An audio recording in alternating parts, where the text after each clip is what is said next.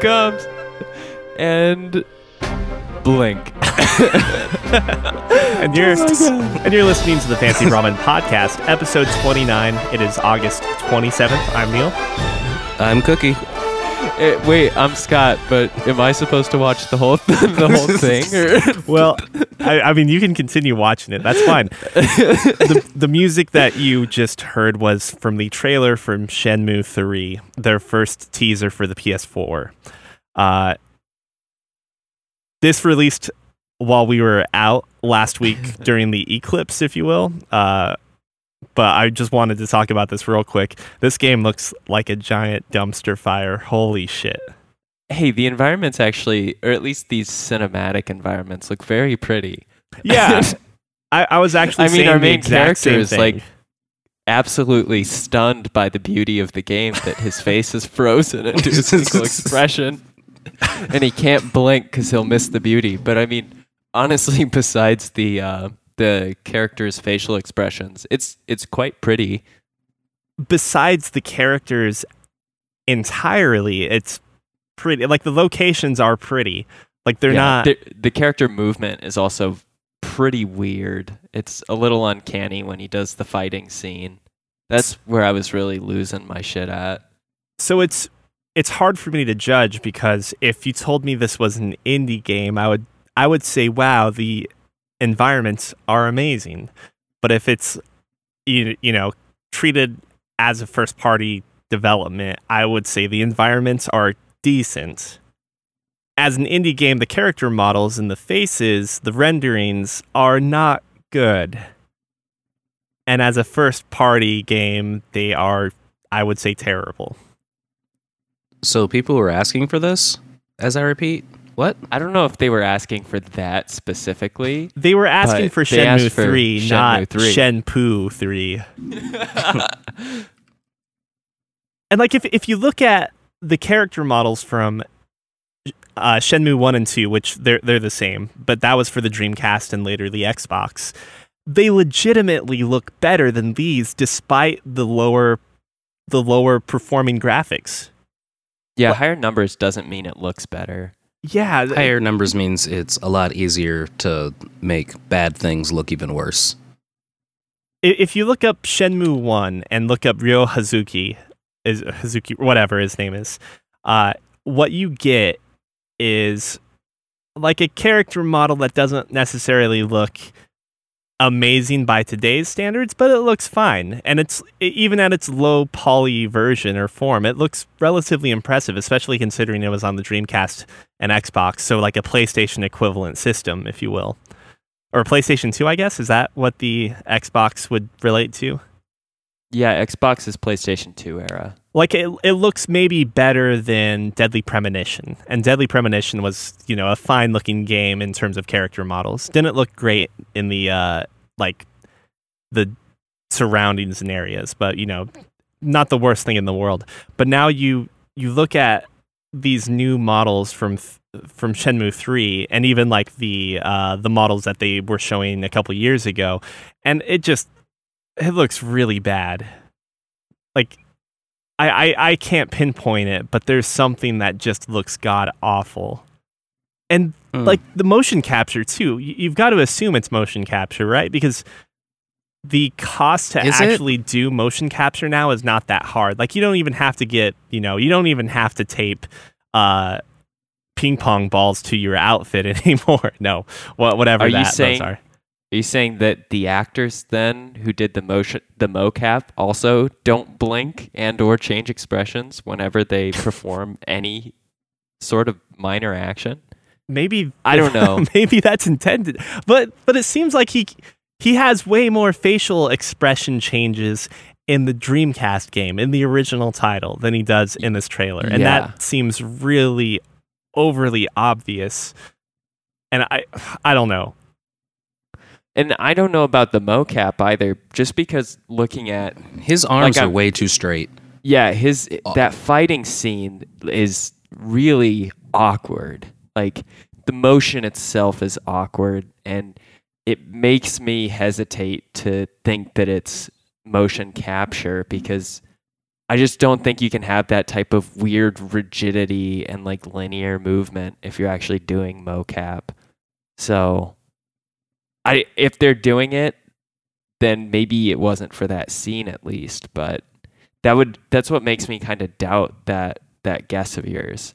I mean, there, They- there's a possibility too that their motion capture just isn't good because I was going to say, I think they did the motion capture, but then they threw out the motion capture in regards to just, you know, statues and stiff arms. They just put ping pong balls on their elbows, knees, and uh, forehead, and that's all they have for the, right like for the there's capture. okay that that would make sense to me because i know the process of doing motion capture much like making you know film or video games has gotten like the, the technology has gotten to the realm where it's not unreachable for amateurs and while this team isn't necessarily a group of amateurs it kind of looks that way Yeah, they can still produce amateurish content, but so my I guess in their case, it's more sloppy than amateurish, right? I, I guess so. And my only hope at this point is that this teaser is more of a litmus test. That they're just like, I wonder how people feel about this. And Not then good. They would go back to the drawing board and fix things, but Then they're probably headed back to the drawing board. we would hope so, right? But I, I mean, it's 2018, and like we look at these renders and these models, and like while they don't look good, they look like they've had a lot of time spent on them, Yay. like in a bad way. so they're going the artist route then, where you kind of just mess with something until until you've broken it, and, And- then you call it good. and you continue to break it even more. Like, It's just like I think I can make this look a little better if I touch it here. Okay, let me add a little paint here. Fuck, now it looks terrible. Well, can't go back. Eh. you can't control Z in real life. let- let's set that aside. I, unless you guys have any final final words. Uh, Final words are check out the Biomutant cinematic trailer. Um, it'll make you feel better about what graphics can do. Yeah, I actually just saw that when I was roaming around on trailers through like Google and YouTube for the other games we were going to talk about. And I haven't heard of Biomutants, which means I guess I'm not doing a very good job on my homework. No, it's okay. I kind of saw a up. video on it like three days ago where it was like the first couple of minutes of the game. And it's quite literally like, hey, character builder. So you model your little biomutant thing, and then you pick which path you want to go down in this forest. So one path says, I'm an anti hero, or one path says, I'm a straight shooter. And then the person chose like the straight shooter path. Then he's like, then you've got three paths you can branch off into right is always right. You can bend the rules as long as you're doing good, and it doesn't really matter. A path is just a path. Don't dig too deep into it. So I thought that was like an interesting way to set up like your um your character's um, morality, rather than you know going the route of BioWare's morality choices, where you're like, I'm quite literally making a choice, and if I don't stick to the original choice I made, my character's not going to be good in anything. I am watching the trailer and it's quite pretty. That's really cool. And also the hand thing creeps me out. I don't know what that's about. I vaguely remember that being part of like that Biomutants kit, I guess you could say. That has like a a robotic hand it uses uses during combat. Yeah, it's like sitting inside the wrist or whatever. Blah. I, I would say, yeah, the that game looks in terms of appearance, it looks really good. Uh, but you we do have to note that the first half of that trailer, I think, or something like that, when it looks super good and super detailed, is all totally like it, Oh, yeah. it's it's It's probably just not an engine. running. Yeah. But even like the even the gameplay part of it still looks really good like it looks on the graphical level of granted it's not always as realistic uh, and it's not trying to be mind you but like the le- the same level as the witcher 3 Yeah. did you guys watch the eclipse Oh yeah.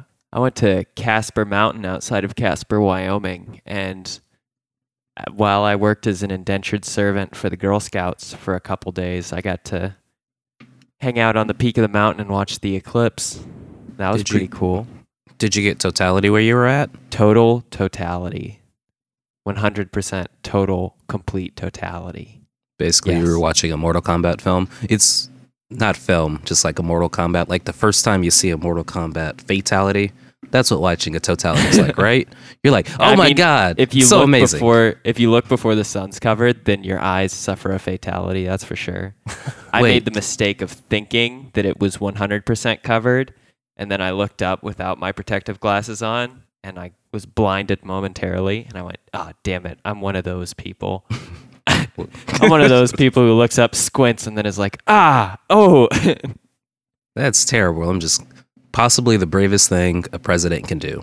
Do, I mean, do we, either of you have any lasting uh, effects or damages from the total eclipse or partial? I Oh, should say no. at that point. No, I'm totally fine. the the only uh, the only thing that I was damaged about is I was roped into doing some like like I I obviously as a volunteer for the Girl Scouts event that I was at, uh, like did some work and service while I was there at the uh, campsite, and I got paint on my favorite shirt and one of and my new pair of like boots, and I was upset about that oh, but that sorry. was, that was the biggest that was the biggest casualty. The and the total eclipse was cool, but I had also read an article um, that had hyped it up quite a bit, and it wasn't necessarily as rapturous as, as the author who who sold it to me with their like with their recollections of the last eclipse they went and saw. But I will say the coolest thing, especially being on a mountaintop, is like you essentially have this layered horizon sunset effect when it's completely covered. And so you get to see like these incremental changes in the uh, color of the atmosphere on the way up while it's covered. And that's neat. And the corona's cool too. But it's a big rock covering a big ball of gas at the end of the day. And it was totally worth seeing once. And I probably won't do anything crazy to go see an eclipse again. I think the hard work just muddled your experience of it. The hard work ruined it. If it was more like a vacation just to go do that, I bet it would have been a lot better. What- and also reading ruined it for you as well. It turns out. Yeah, yeah, I should have should have gone in with zero expectations. I ruined my own experience. Don't be like me. I enjoyed myself. We kind of just drove out to uh, Hastings, Nebraska. We were on this little pier where you can actually view the um, cranes. you, and- you were on Hastings Lake. Not on Hastings Lake. It was off some river. My wife knows the name of the river. I'm terrible at names and faces and rivers, I- apparently. Didn't realize you were in Hastings because I was too. Oh, nice. Yeah. I stopped by the Eileen's in Hastings and took a picture inside there and sent it to one of my old coworkers. I was like, guess where I am? And she was like, cool. She's like, guess where I am? And Then she took a picture of Eileen's in Omaha and said, working. Leave me alone. but yeah, so, okay, so you made it out to Hastings to go see uh, Totality as well? Yeah, we took a train out there. Uh, was it super crowded at your viewing spot? No, because we just did it in the front yard. Oh, I could dig it. Yeah, we went off onto the side of a river, and there were like 15 people there. So like everyone was nice and set out super far. I've got a 360 video up on Facebook of the totality in two different um two different uh, videos. But I enjoyed myself. It was well worth the trip. I think we might be trying to hit Texas in a couple of years to see the next one because we didn't do any work beforehand. Oh, Yeah. I I really thought it was going to be another like 10 or 15 years until the next totality. 2024 is the next time it hits the states. Yep. I probably won't go to the next one. It, like, don't get me wrong, it was cool, and I, I purposely went out to see this one, uh, not only so I could, you know, do it, so to speak, but also to see my family uh, in Hastings. But like afterwards, it was the experience of having like a hour and a half longer commute back to Omaha by car Yeah. that kind of, you know, made me question We- whether or not it was worth it a little more. We um stopped in uh the traffic from Hastings to Lincoln wasn't terrible. So we actually just stopped in Lincoln for a couple hours, had some dinner, viewed That's some a smart move. viewed some what you call it until that traffic died down. See, And then we that that sounds like a, a great idea. Uh, we See? would have Planned done out. that, but my sister had to get back to Hastings. at like a decent amount of time because she was still contemplating driving back to Colorado. But yeah, I enjoyed myself. It was my first time seeing Totality. I was like, okay, this is this is well worth it. Besides the um everyone I've talked to who did not get to see Totality was like, eh, it's kind of dumb. Never taking time out to do anything. And I was like, yeah, because you didn't see Totality. Neil deGrasse Tyson also does not help when he says that, eh, it's not that rare. Well, it's it's think- not, but it's not. It's really rare in the U.S. though. Yeah. I mean, around the globe, sure. And as a traveling academic like uh, Neil is, he probably gets a lot more opportunities and chances to see them than just about anybody else. Yeah. That's So, I'm not saying what he said was inc- inaccurate because he's totally right. It's just it is a little bit of a thing for the you know for younger people that have not seen a total eclipse before. yeah, no, dude's totally showing off his privilege. Ooh, Flaunting science that privilege. privilege. Yeah. Did you guys pay attention to the ground and do all like the little crescent shadows? Oh man, like when we I didn't I didn't get to see much of that cuz I was in sort of a flat area, but just watching the shadow progress so quickly across uh the terrain was really cool, especially with mountains, you know, because then it makes even faster progress on any sort of uh like downward slope. And so I just saw the shade in that kind of crescent shape just go whoosh right across the ground. Uh, It was nearly instantaneous to me, but it was really cool to see. So that sounds terrifying. Like there's a giant dragon overhead. Yeah, Kind of like uh as if we'd been watching Game of Thrones lately. Uh uh no, no. I mean, we could talk about that if you want. I think we should save that till next week cuz then after the the, will be over. done, yeah. Yep, I'm down. Uh so have you guys been playing any video games lately? Oh yeah. Yes. What about what have you been up to, Cookie? Um, I have been up to woodworking. Lots and lots of woodworking. But besides that, video game wise, I have, as you guys well may know, there's a little game called Call of Duty that exists. It's kind of an indie thing. Not many people know about it, but they're doing a beta for their newest one. It's uh, World War II. Me and my wife have been playing the private beta for the PlayStation 4, and we're both back in. We're Back in full throttle. I was hoping Neil was going to say like his little thing right there, but he didn't. So, just moving on. Uh, yeah, jo- joking aside, uh, it's Co- uh, COD's triumphant return to World War II, and it's been quite a while since we've had a game set in that era. Uh, I think that might be a smart move for them as far as you know, it's been quite a while to go back and do World War II and the last one. What's what's the last World War II game they did that was World not at War. um, but not World at War. I was about to say because that was the Pacific conflict, and I think people Uh, are less familiar with that. Call of Medal Duty of Honor? It was- 3. It was Yeah, three, right? Yeah. Three slash Medal of Honor. It was Medal of Honor. That's what Call of Duty was doing before Call of Duty. Right, which- that's a long time ago. That should be really, really interesting for them to go back with all of the um, like technology that they have now, and just all of all of. Uh, oh man, I'm sorry, I just blanked on that. But but pretty much all all of the like established gameplay elements that have changed since the last time we had Call of Duty in a World War II setting, like online multiplayer for Call of Duty didn't really get going until Modern Warfare, right? So Actually, I was playing it before that. The one right before Modern Warfare. I really loved that one as well. which what was, was three, yeah. But that was that was like at the beginning of Yeah. multiplayer first person shooters on consoles that weren't Halo. Like it should be really interesting to see what happens now now that Call of Duty has a huge amount of people who play. I mean, Call of Duty's a multiplayer game anymore. They don't make really long or um, impressive single player experiences anymore. They're all about the multiplayer. So seeing a World War II multiplayer game could be really great. I mean, I have super fond memories of the early Call of Duties and uh, especially the Medal of Honor games. Well, so you while you say that, uh, which I, I do want to re- uh, affirm or confirm that this is the this beta is only for the multiplayer, right? Correct. And Yes. actually, weirdly enough, I'm one of those Call of Duty players that actually like the story that was like woven woven in and out of like the Black Ops series and the Modern Warfare series. And we've seen like a introduction of importance or an introduction, a reintroduction of like more emphasis on the single player campaigns just as of late, especially with like Titanfall 2. Uh, the last uh, Call of Duty, wasn't that Infinite Warfare as well?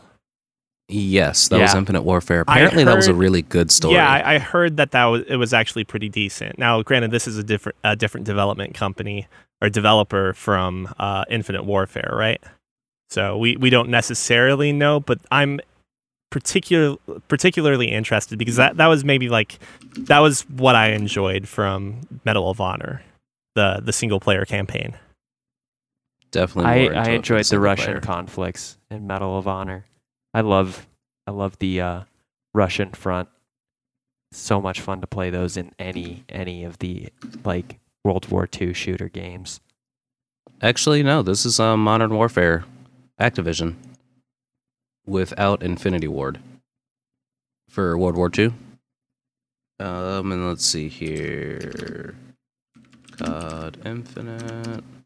Let's see who made that one. I'm kind of searching to see who made games. Okay, so Infinity Ward made um Infinite Warfare as well. Oh, so they made this one as well? Oh, World, no, World never War II? Never mind. They made Infinity Ward made this one, and World War II's Activision.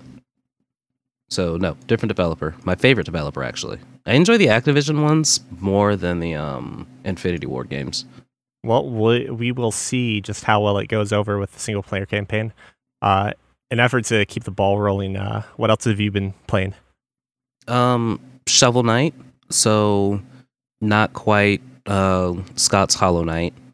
My knight instead has a shovel instead of being hollow on the inside, and he kind of he kind of shovels and digs up treasure and stuff. I'm not super far into it. It's kind of difficult, but not really all that difficult. But yeah, it's some good times. I have not tried out the Plague of Shadows DLC or the um, Spectre Reaper of. Torment. Spectre of Torment. That one. Did they So come kinda wanna- included on the Switch, or were those separate They do. purchases? Mm-hmm. All one purchase for like 19 bucks, I guess. That's an awesome deal. Yeah. Uh, then, so granted, I was playing these next couple of titles on the Switch uh, on the drive from Hastings to Nebraska to Omaha and Omaha to Hastings, so a little bit of time. But um, Flip Wars for the Switch as well. Got two words for you Bomberman and then Phantom Trigger. Uh, Phantom Trigger is kind of this interesting little like 16 bit game where pretty much you start off you're talking to your wife in a kitchen she's making some food and you're playing a cute little game with her where you're trying to guess what she makes and then you collapse. And then you wake up in a fantasy world where you are called the stranger. You have no memories of yourself you just have a whip and you're kind of just sent into this world to go collect items and as you're progressing through the fantasy world as the stranger you're actually getting glimpses of what's happening in the real world so you're the dude who collapsed at the beginning is you. He's got some sort of disease. There's this like weird drug that they're pumping him with to like cure him, but he's having these side effects where the fantasy worlds and the real world they're like combining and merging. So you're getting glimpses of like uh, therapy sessions where he's talking about a strange dream, where he's talking to people who kind of look similar in the real world, to this fantasy world. Sometimes he'll wake up as the stranger or the wanderer, or whatever that person's called, and say, I don't know where I am. He quite literally tries to escape a hospital in one of the scenes, saying he tries to open the door. It's like a chemo treatment, basically, so he's like super weak. He tries to open the door and he's like, I thought the wall would be weaker here. And then he collapses, and then you're back in the fantasy world. So, at any Just- point in time during the game, do you have a merchant come up? Uh, and does he open his trench coat asking you things like, What'll it be, stranger? Hehe, Unfortunately, not. what are you buying, stranger? But all I do know about that game so far is really that everybody likes Rabbit Rabbit is cool. Rabbit is strong. Everybody likes Rabbit except for one person, and one person sends you on a mission to go poison Rabbit, and I unfortunately poisoned Rabbit, and I haven't quite gotten to like the after effects of poisoning Rabbit. So I'm kind of stuck where I'm at right now in this next world. So basically, just say, "Hey, go through this world, beat the boss, collect the items you say collect, go for it," and it's just kind of me going back and forth. So there's potentially multiple endings and different possibilities and so forth. Yep, uh, the story branches off depending on what you do in the fantasy world. Will actually also change the effects of what's happening in the real world to you. So you're So the doing trailer says. like subconsciously in this fantasy world that Is affecting You- your real life body. yeah. Yeah. when you're lucid in the in the real world, you you actually get to comprehend the consequences. That's pretty cool. Yeah. Yeah, the fantasy world's in the in the guy's mind. It's something like that. So basically like one of the characters that's following you around is this ant lady and she looks exactly like your wife with ant with antennae and you find out later that your wife is actually an entomologist an, an entomologist who Oh. studies ants. So that's kind of why she's got the antenna. Don't Things poison that. the ant lady. Don't do it. I wonder. I hope Rabbit wasn't your child.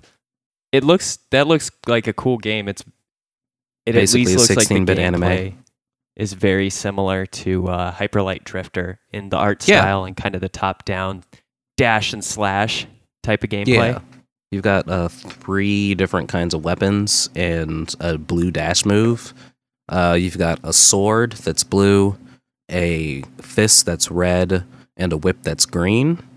And depending on like what button combinations you do with things, you can turn the sword into like an ice spell. The fist will turn into a fire spell. And then someone convinced me to get Overwatch for the PC, and we've never played since. I know. we need but oh my play. God. What kind of asshole would do that? It's me. It's me. I'm the asshole. And I was actually going to ask Cookie if he wanted to play some Overwatch soon. I am down. I really Yeah. actually like the way it feels better on PC. I can get it's easier to get more headshots, like they say. It's it kind of just makes more sense. And um there was a new trailer for Overwatch. Uh so you got to you got two new trailers for Overwatch. One was Welcome to Junkertown or something about Junkertown where uh Roadhog and oh god, what's his name? I forgot his name. Junkrat, duh, are trying to infiltrate Junkertown. So that's the new level. And then the next one was for Mei is uh Wake Up. And it's just got all the feels. Mei is back to being Bay and Overwatch for the win. They finally decided how long she's been in cryo sleep. Nine years. Instead of like the 10 years or even like the seven or seven or eight years that they were trying to decide on. But yeah, humanizes her a little bit more. You might actually be able to play with Scott uh, on PC soon because URF is finally over on League of Legends, and because URF is over, uh, I've been able to play some other games that were not League of Legends recently. Um, Oh, so we're done doing that now? We're just not playing League of Legends anymore? Cookie, you were the one. You were the one who made the observation that if you go back to play it normally on Summoner's Rift, it's very boring. Oh, I guess you're right. So yeah, nope. Okay. And I'm We're bitter that. that. I never got to play Fiora in URF ever. Real bitter. If it makes you feel any better, I also didn't play Fiora. I think I own her too, and I never got Fiora. And sh- I think she continued to have the highest win rate of all I know. And if I would have gotten a player, she would have had an even higher win rate. but yeah, uh, my time with League has cut down a little bit. I'm still playing some normals, trying to get back into the you know the regular play, but it's been a hard struggle just because it's it's not as fun, it's not as mechanically uh, intensive, and it's not as chaotic. But I, I have been playing a couple games, which I I'm not going to go into the details of quite yet, uh, just because I haven't played enough of them. But I played uh, Sonic Mania, which is basically Sonic 5, what that would be? Or is there a Sonic 4 that's not 3D? I can't recall. Yes, Sonic 4 is not 3D. So, yeah, the, the, this is basically, uh, I, I'm sure anyone listening already has knowledge of this game, but real quickly, it's it was originally a fan made Sonic game that was basically a love letter to the first three Sonics, uh, and then Sega pulling their Capcom, their best imp- impression of Capcom, more or less brought them onto staff, and it's now an official Sega, you know, developed game. Again, not getting worth into, details, but if you ever liked Sonic One, Two, or Three, uh, it's worth at least thinking about getting because it it's the same game but better, I guess you could say. Like new and features, You could say more too. yeah, more and but at the same time it's like you can still totally you, you still totally see it for what it is, which it, it's a love letter to original Sonic mechanics. But it feel it has the exact same feel, and I think part of me was thinking to my like was thinking that you know maybe Sonic wasn't a good game, but after playing this, it, it was kind of an affirmation of like you know the hours I spent playing Sonic 2 with my brother were not wasted. This it- you know there, there's still something inherently fun, but also kind of puzzling because as much as Sonic is about going fast, getting the most out of Sonic isn't trying to just speed run to the end of the level, but you know take replay levels and try out different different routes that will get you to the end course because there's actually a degree of replayability that I, I kind of did not remember in uh, original Sonic, and maybe it's not there in original Sonic, but there definitely is in Sonic Mania. Um, along with that, I've also been uh, I I just started playing West of Loathing, which this looks great. yeah, it was made by the developers of Kingdom of Loathing, which is a web-based uh, MMO. And to give you any sense of the comedy or like, it, it's all about the writing. That's what these games have been known for. Uh, but the MMO, their web-based MMO, uh, Kingdom of Loathing, has classes such as Seal Clubber, Turtle Turtle Tamer, Pasta Mancer, Sauceror, as in sauce or you know sorcerer, Disco Bandit, Accordion Thief. So really nonsensical and it's a lot of wordplay and pun use that drives force the humor but at the same time like that also allows it to be more accessible to like a wider audience uh, and and i would say for for anyone who hasn't necessarily heard of the uh, of kingdom of loathing or at this point west of loathing now you can also check out the uh, the developers podcast which is called video game hot dog and it's maybe one of the funniest podcasts I listen to that has that weird, nonsensical sense of humor, but never goes beyond. It, it's never super vulgar either. So nothing but high expectations for that game right now, as far as I've gotten into it. And uh, despite it being the type of format in a game that I kind of hate, like sort of reminds me of the South Park RPG that came out a couple years ago, Stick of Truth Yeah. yet at the Enjoyable. same time it doesn't much like how stick of truth it was all about the writing there as well the humor this game still has that but it's also not as unfun to play i guess I love the name of some of these classes. Cowpuncher, Bean Slinger, Snake Oiler. yeah yeah And also I didn't realize that this was such a um it's a very it's a black and white monochromatic, you know, stick, Stick figure.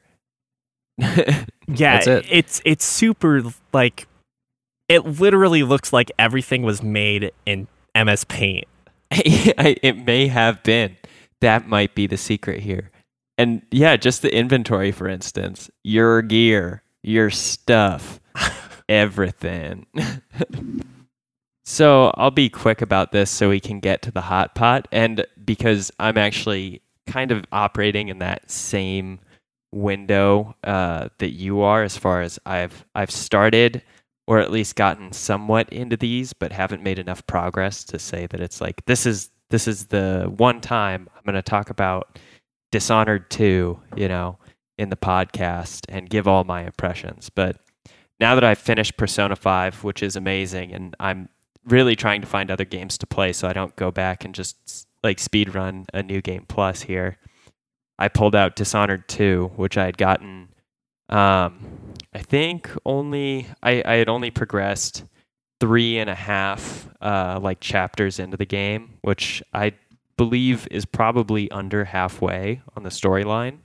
If uh, the old Dishonored game is anything to use as like a I don't know, it anything to use as like a measurement of time that the game probably has for gameplay hours. And it's been amazing. Like it's just as good as the first one in pretty much all of the uh, gameplay aspects and elements that I enjoyed carrying over, and them adding, you know, just uh, like better graphical quality, a little bit better enemy AI, and the combat's definitely like harder, but still very smooth um, and just really responsive. Oh, it's good. It's really good. Um, the environments I, I also like quite a bit. They're very fun and they're a lot more colorful and diverse, I think, on the pathways that are available in most of the levels than maybe the first Dishonored was. And there's more variability to the upgrade paths for your characters, which is really cool. They brought in some of like Daud's skill set from the DLCs in the first game into the second game as part of like Corvo's standard upgrade pass, which made me really excited and happy. But all of this is getting done both to distract myself from playing Persona 5 again and to get ready for um, the first DLC for it, Death of the Outsider. Um, and so I won't say too much about the game besides the fact that I'm happy to finally be getting back into it and enjoying it. But it also inspired me to. Um, I think you heard me talking about this a little bit earlier, Neil, but I'm really interested now in trying to find and decide what my favorite like engine is for first person gameplay. And so I because this Void engine just it's amazing. Every every time I play uh, a Dishonored game, I think like, why can't some of my other first person video games feel as good as this as this game just does? It just feels so innate and natural when I play with keyboard and mouse setup. Out of curiosity, is your first playthrough one devoid of magic or dark arts or whatever they call it? I normally do a uh, flesh and steel run the second or third time. I've already planned out how I think I want to do this since there are two main characters to play and I'm only going to get half of one of the possible storylines. Um, depending on, or at least with one playthrough, I can do a playthrough with either Corvo Attano, the protagonist from the first game, or his daughter, his daughter Emily Kaldwin. And so those are my one or two options there. But then the game also has, for the other major impacts on story, normally a low chaos and a high chaos ending. And so I think to honestly get all of the outcomes, I'd have to play four times with different characters. And so I was going to try different things in between each one of them. Like right now, I'm doing a low chaos and um, like almost completely stealthy. I don't think I've been detected yet. I'm trying to do a like ghost playthrough, or I think maybe it's shadow. It's one of those two for the achievement of never being seen and going non lethal with Corvo. And then with Emily, I don't know if I'm going to do non lethal as well, or if I'm going to do like a lethal assault playthrough with her and then flip the roles so I can see all four of the endings after whatever point in time. But I was so inspired by how much I was enjoying Dishonored that uh, earlier this morning I bought Prey because it's on sale for 30 bucks and it could be another great and recent new game to talk about. So I'm looking forward to playing some Prey too, and I hope to get some time in on that this following week. I'm hoping that it, it feels kind of like a fusion between, say, the exciting and interesting powers of Dishonored mixed with kind of Doom gunplay. That would be really awesome. But if it doesn't turn out to be like that, uh, that's okay. I'll I'll play it. I'll check out the story. I'll figure out how I feel about the like mechanics in general, and I'll give it a review either way, good or bad. I'll play the game. I, I will probably say the one thing I've heard many people talk about, and actually now I'm questioning whether or not I have this right, but I think one thing that will pri- like affect your enjoyment of the game is how you build your character. And I can't remember and if it's happen to. Okay, go ahead. I can't remember if it's more beneficial to focus in one branch of your skills or to, you know, build whatever you feel like and go into multiple branches. But you, you can kind of think of it as like a Mass Effect thing where you have like powers, tech tech related shit and utility stuff or something like that. Yeah, I'd like to go deep as opposed to like shallow and wide on my skill trees. um, normally. So I hope that I pick one of the like skill tree paths that's pretty rewarding as you go deeper into it. Because shallow and wide's fun, but you never get to like I think fully experience the benefits or um, kind of the cool experimentation you can do with powers unless you get normally deep into a tree. And yeah, that, like that's very true. So yeah, I hope to. I granted though, there are some games, and I think Dishonored's a great example where if you go kind of shallow on powers, you can often sometimes use them in a way that is very weird, um, but surprisingly well coordinated. Like you can make powers really have some synergy that you wouldn't have expected. So I don't know. We'll see how it goes, and maybe if I pick like I, I depending on how I can partition out the save files, maybe I'll kind of play side by side on a progression, and I'll do one with a wide swath of powers, and I'll do another one that's really deep into whatever I think is the most fun to use. But yeah, I'm I'm looking forward to Prey, but I I currently have no no opinions or predispositions for it. Well, then I guess it's time to talk about the news opening up that hot. Don't sound yeah. Don't sound so exasperated. It, it, it's just that the first thing we're going to talk about is the SNES Classic pre-orders, and I've written out this ridiculous report. Although uh, I haven't updated it over the last couple days, but now that it, that I see it in front of me and it's over a page long, I'm wondering if it's even worth reading it all. But read it, read it like a debater. You know, at you know what I'm talking about, spread. right? You mean a Go master debater? Yeah, master debater. Oh, you while I am you, fuck you, while I masticate. Man, I hate you. okay, I'm leaving. I'm leaving the Discord channel right now. You're gonna have to finish the episode without me. Let's just get through this. Uh, Oh, that's the greatest. Thanks. The best way to summarize this was from a CNET article. Uh, in the headline of a CNET article written by Sean Hollister, and I quote Nintendo's SNES Classic pre orders were a shit show. The byline reads Commentary. Thought you'd pre order an SNES Classic online? Think again. The craze started like minutes after midnight Central Time on uh, last Tuesday. I, I guess that would, would have been uh, Wednesday, I actually no, no, I think I'm mistaken. It was Tuesday morning when Best Buy opened their pre-orders. Uh, and as of this conversation we're having, it was probably the smoothest of uh, of every pre-order release.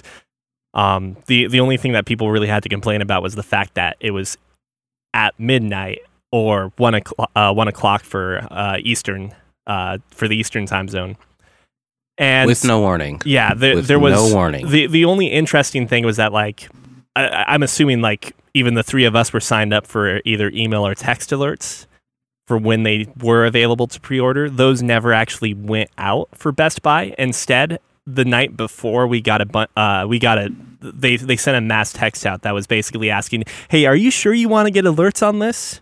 And then you'd have to text and confirm to continue getting alerts, but apparently that served as a better warning and partly why I decided to stay up a little extra longer just to see what would happen. Uh, but along with them, Amazon went live at 4 a.m. that following, uh, that, that same morning. Uh, the problem, though, is that the listing that Amazon had had up for multiple months at this point did not go live. Instead, it was a new listing that had the seller of Game Trust, quote unquote, without pictures. And someone was claiming, I, I couldn't confirm this because it might have been changed by then. Someone was claiming, though, that there were grammatical errors in the listing that the pre order went under. So a bunch of people basically just decided not to pre order after seeing the listing, thinking that it was a scam. And another problem with it was that the pre-order did not really limit you to the quantity you could order. So people, uh, I guess the the limit was thirty. So people were ordering up to 30 SNES classics. And what makes this maybe just like a little better and uh, like now is that I, I believe it was Thursday or Friday, Amazon started contacting people that had ordered more than one, telling them that their orders were being changed to a quantity of one to meet demands and to ensure that as many people as possible got them. And a handful of people were also getting delays on their pre-orders. So, assumingly they had created so many pre-orders that they had already exhausted their initial supply of SNES classics. Along with that, Walmart and Target went live about the same time around noon, Central Time again, that same day on the 22nd. But both of those basically sold out within minutes. So people were claiming that it was m- most likely because of uh, because of bots. And then the most interesting approach probably came from GameSpot, which had rumors start earlier that morning uh, supposedly noting that there was going to be an announcement around noon to GameSpot employees regarding the SNES Classic. And what happened essentially was that they announced initially that pre orders were going live on their website, but not according to Twitter, mind you. But then suddenly their website basically just got pulled down.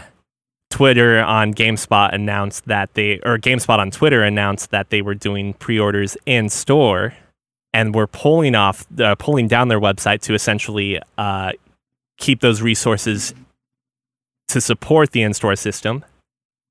And eventually, it became evident that when you would go to the SNES Classic on GameSpot.com, they would want to redirect you or point you to ThinkGeek, which is owned by GameStop, and we've talked about before in regards to the NES classics and their ridiculous bundles. So ThinkGeek also had SNES Classic pre orders available in the form of bundles that were almost twice the price of the SNES Classic.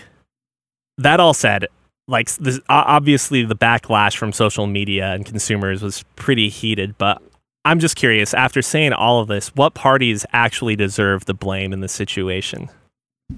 Um, still Nintendo. Still Nintendo. Is it only Nintendo though? Fuck No, it. Cut it off no, at the source. I, I wouldn't at the source. I wouldn't say it's all Nintendo, but I'm a little I'm I'm kind of salty too right now because I've just been traipsing around town recently trying to find a Switch and it's like it's impossible. I know it's impossible, but I'm still just hoping to like physically bump into a copy at some store or retailer. And so it's made me think a little bit harder and more critically about Nintendo's distribution practices and how annoying it is to try and get a hold of a console from them. I read a really insightful post, and th- this isn't so much about the Switch per se, but a post on Reddit where a guy was kind of making some assumptions. But to paraphrase it, let's assume that the SNES Classic and the NES Classic don't actually net a profit to Nintendo. In fact, it might lose them money even. So the idea is that all of the games available on the SNES and NES Classic are available through the virtual console, be it for the Wii U or the Switch or possibly the Wii. So the SNES Classic and NES Classic are purely just there to generate hype. Yeah, no, I that probably wouldn't be that far of a stretch, right? We know that these games would go for at least a good couple of bucks each one of them on these uh, virtual console options, and ideally, you don't have to produce any sort. I mean, you don't have to produce any extra hardware in order for these games to be purchased as digital content. Whereas when you put them digitally on a completely new piece of hardware, like the classic mini uh, NES or SNES, like you, you have to build that machine just to put your digital content on it at a reduced price to sell as a bundle, and you're you're generating some social feedback like flack and criticism because your distribution process is not very good.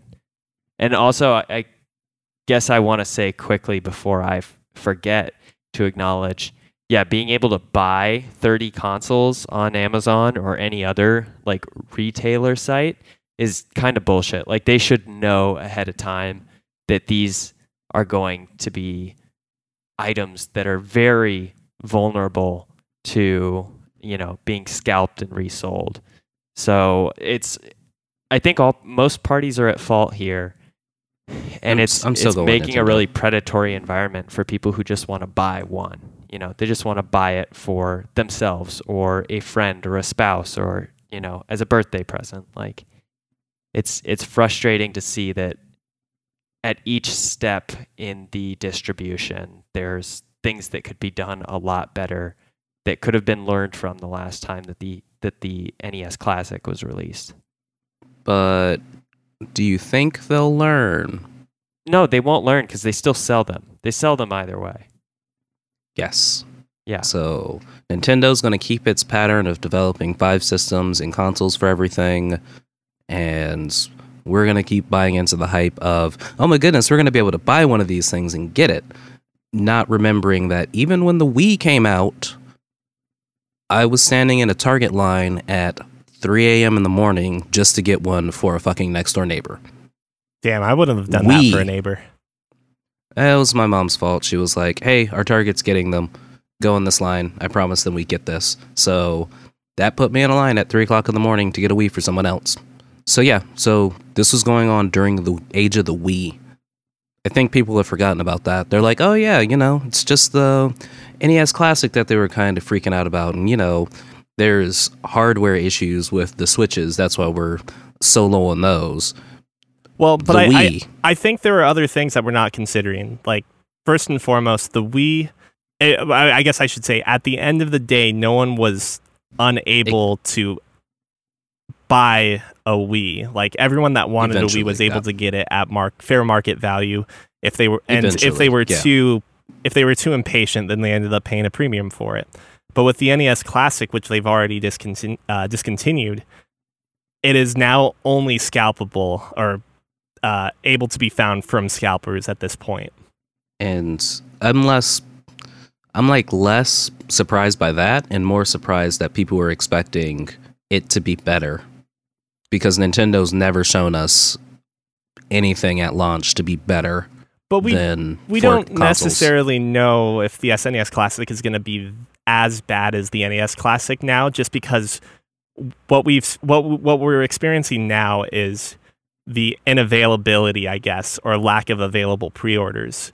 But we don't necessarily know how many more units they're going to produce because it might be quite a bit uh, until the end of the year, or it could be none. You know, a- as we could expect with the NES Classic, or as we I'm, yeah, as I'm going with none. came with.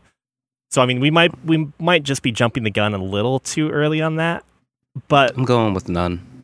like with the Switch, yeah, the the shortage on the Switch has not been pleasant, but I know that a lot of compo- like key components for the Switch are also trying to be bought out by Apple and uh, Sony as well.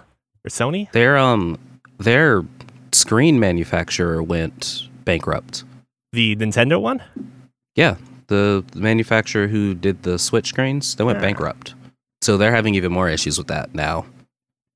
That's not really Nintendo's fault at that point. Yeah. But And I, I really don't think anyone's going to uh, be prevented to like from buying a Switch through this eventually. the outcome of its life. Yeah. Like it might be hard to find now. But but even then, like I, I'm still kind of surprised when people say it's hard to find switches when I can go out to stores and stuff and see them in person.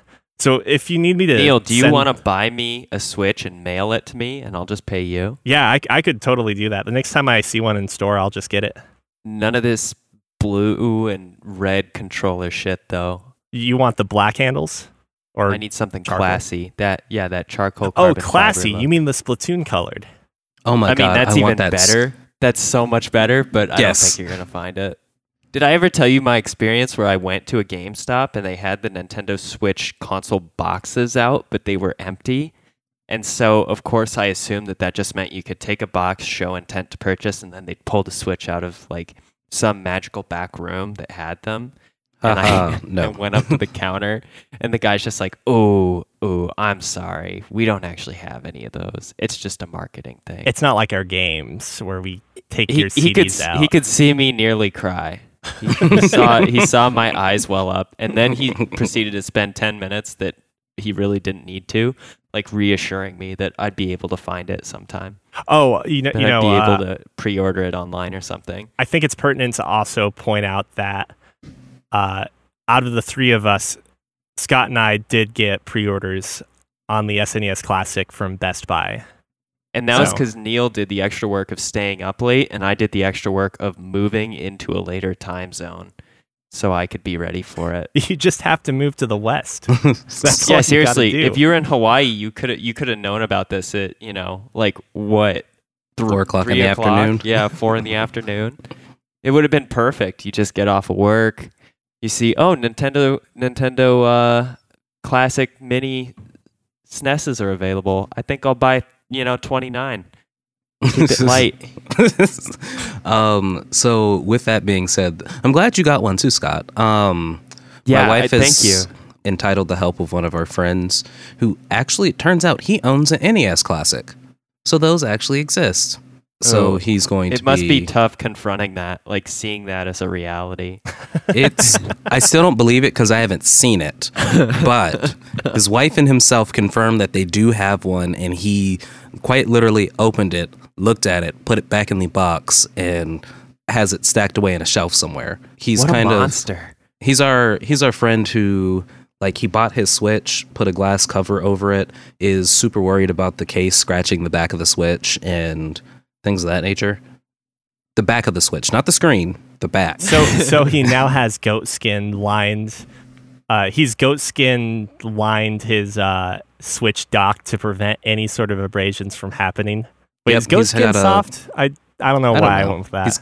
he's, he's got a he's got a custom uh, switch case coming from Etsy to help better protect the case as well he's our friend that buys things and doesn't and tries his best not to even breathe on it I own all of these amazing things, and they will remain in pristine museum condition. Don't you think Pretty you're much. pushing down a little hard on that D-pad? oh he returned Don't- one of his don't walk joy-con so- controllers Don't walk so heavily in the house. The shockwaves might dislodge a screw. You know, Yeah. I. It's fun to like tease about this, but in all reality, when when we nuke each other to death, like he's gonna be he's gonna be a great like archaeological dig for whatever finally comes upon his house. They're gonna be like, "Holy shit, what is this thing?" They'll pick up the switch, and then you know that that alien species will forever be doomed to fight over the last remaining functional switch. But yeah, so so basically he's he's that friend. And he ended up getting an NES classic like a few days after launch by refreshing something called like a in stock thing, blah blah blah. So he's Mm, pretty much he's pretty much gonna obsess over that for the next couple of weeks for my wife to get her one. I'm like, sweet, less work for me. Because you guys know how I feel about the SNES classic. It I can won't without it. exist unless you have it in your hands. Pretty Uh, much. And I can live without it, you know, yeah. Moving on, if you have comments, questions, or corrections, you can write into podcast at fancyramen.com. And if you've been enjoying the show, leave a review with us on Apple Podcasts, iTunes, or your favorite podcasting service. But most importantly, please tell a friend and help us grow our audience. That's how we get the bulk of our listeners. And it's the easiest way to help keep us bringing new and exciting content to you and all the people you love. All the people you love. Yeah, even I'm- tell somebody that you're completely ambivalent towards. So that boy you're stalking, that you know is in the class above you, uh, and you leave Let him know notes about in us. his in his shoe locker all the time. Yeah, just uh, leave him a fancy ramen pamphlet. And then we'll do a shout out for you once you uh, write in an email for us. We'll we'll bring this creepy stalker love together. Do you like do you like fantasy worlds? Do you like Gundam animes? Check out Knights and Magic, the anime. Is That's that, my plug. Is that a real thing? That's a plug. It's- yeah, it's a new anime. I'm eh, quite thoroughly enjoying it. A dude from a, a geek guy died and retained his memories and was transported into a fantasy world Why where is this magic a thing? exists. Like, and what do you mean? Giant It's- robots it's the exist. thing. So it's both of them together. It, it's so, you like know, the most popular thing now. It used to be it used to be uh, falling into a coma in a video game, and now it's But now oh, it's re Knights and Magic. you fucking die and wake up in a fantasy video game that also has levels and stats and stuff, and th- that's your reality. Like I, It's the same thing as a coma, Neil. It's just now pe- now people in Japan are pulling the plug on their kids, and so they're just straight just up killing them further. so they can yeah. so they can now now go into the realm of Gundams and magic at the same time because they married the two. They're doing beautiful. the right thing, Neil. It's merciful. all this is going to do is like promote the youth to just kill themselves in hopes that the afterlife or maybe not kill themselves but th- get themselves caught in deaths that are caused humorously at young ages so they can be reincarnated in a fucking fantasy world where they can live out their shonen power fantasies. Well, I mean, Neil, was it if- was it predetermined that euthanasia would actually mean the uh, like killing of young people in Asian countries like Japan? Who knew? Who knew? Well, Nail, if you want something a little more upbeat, there's an anime called Cheer Boys that's about boys in a cheerleading squad. I I don't know if that's Or even Up my more alley. alley. There's one about a girl that's actually a centaur. That every time I see it, when I go to like pull up JoJo's Bizarre Adventure Part Four, so Sierra and I can watch it, I just think to myself, have we gone too far? Was anime a mistake? I'm I'm beginning to think it it was a mistake. It's been a pleasure recording with you guys today. I'm Scott. I'm Cookie. And I'm Neil. See you later. Bye.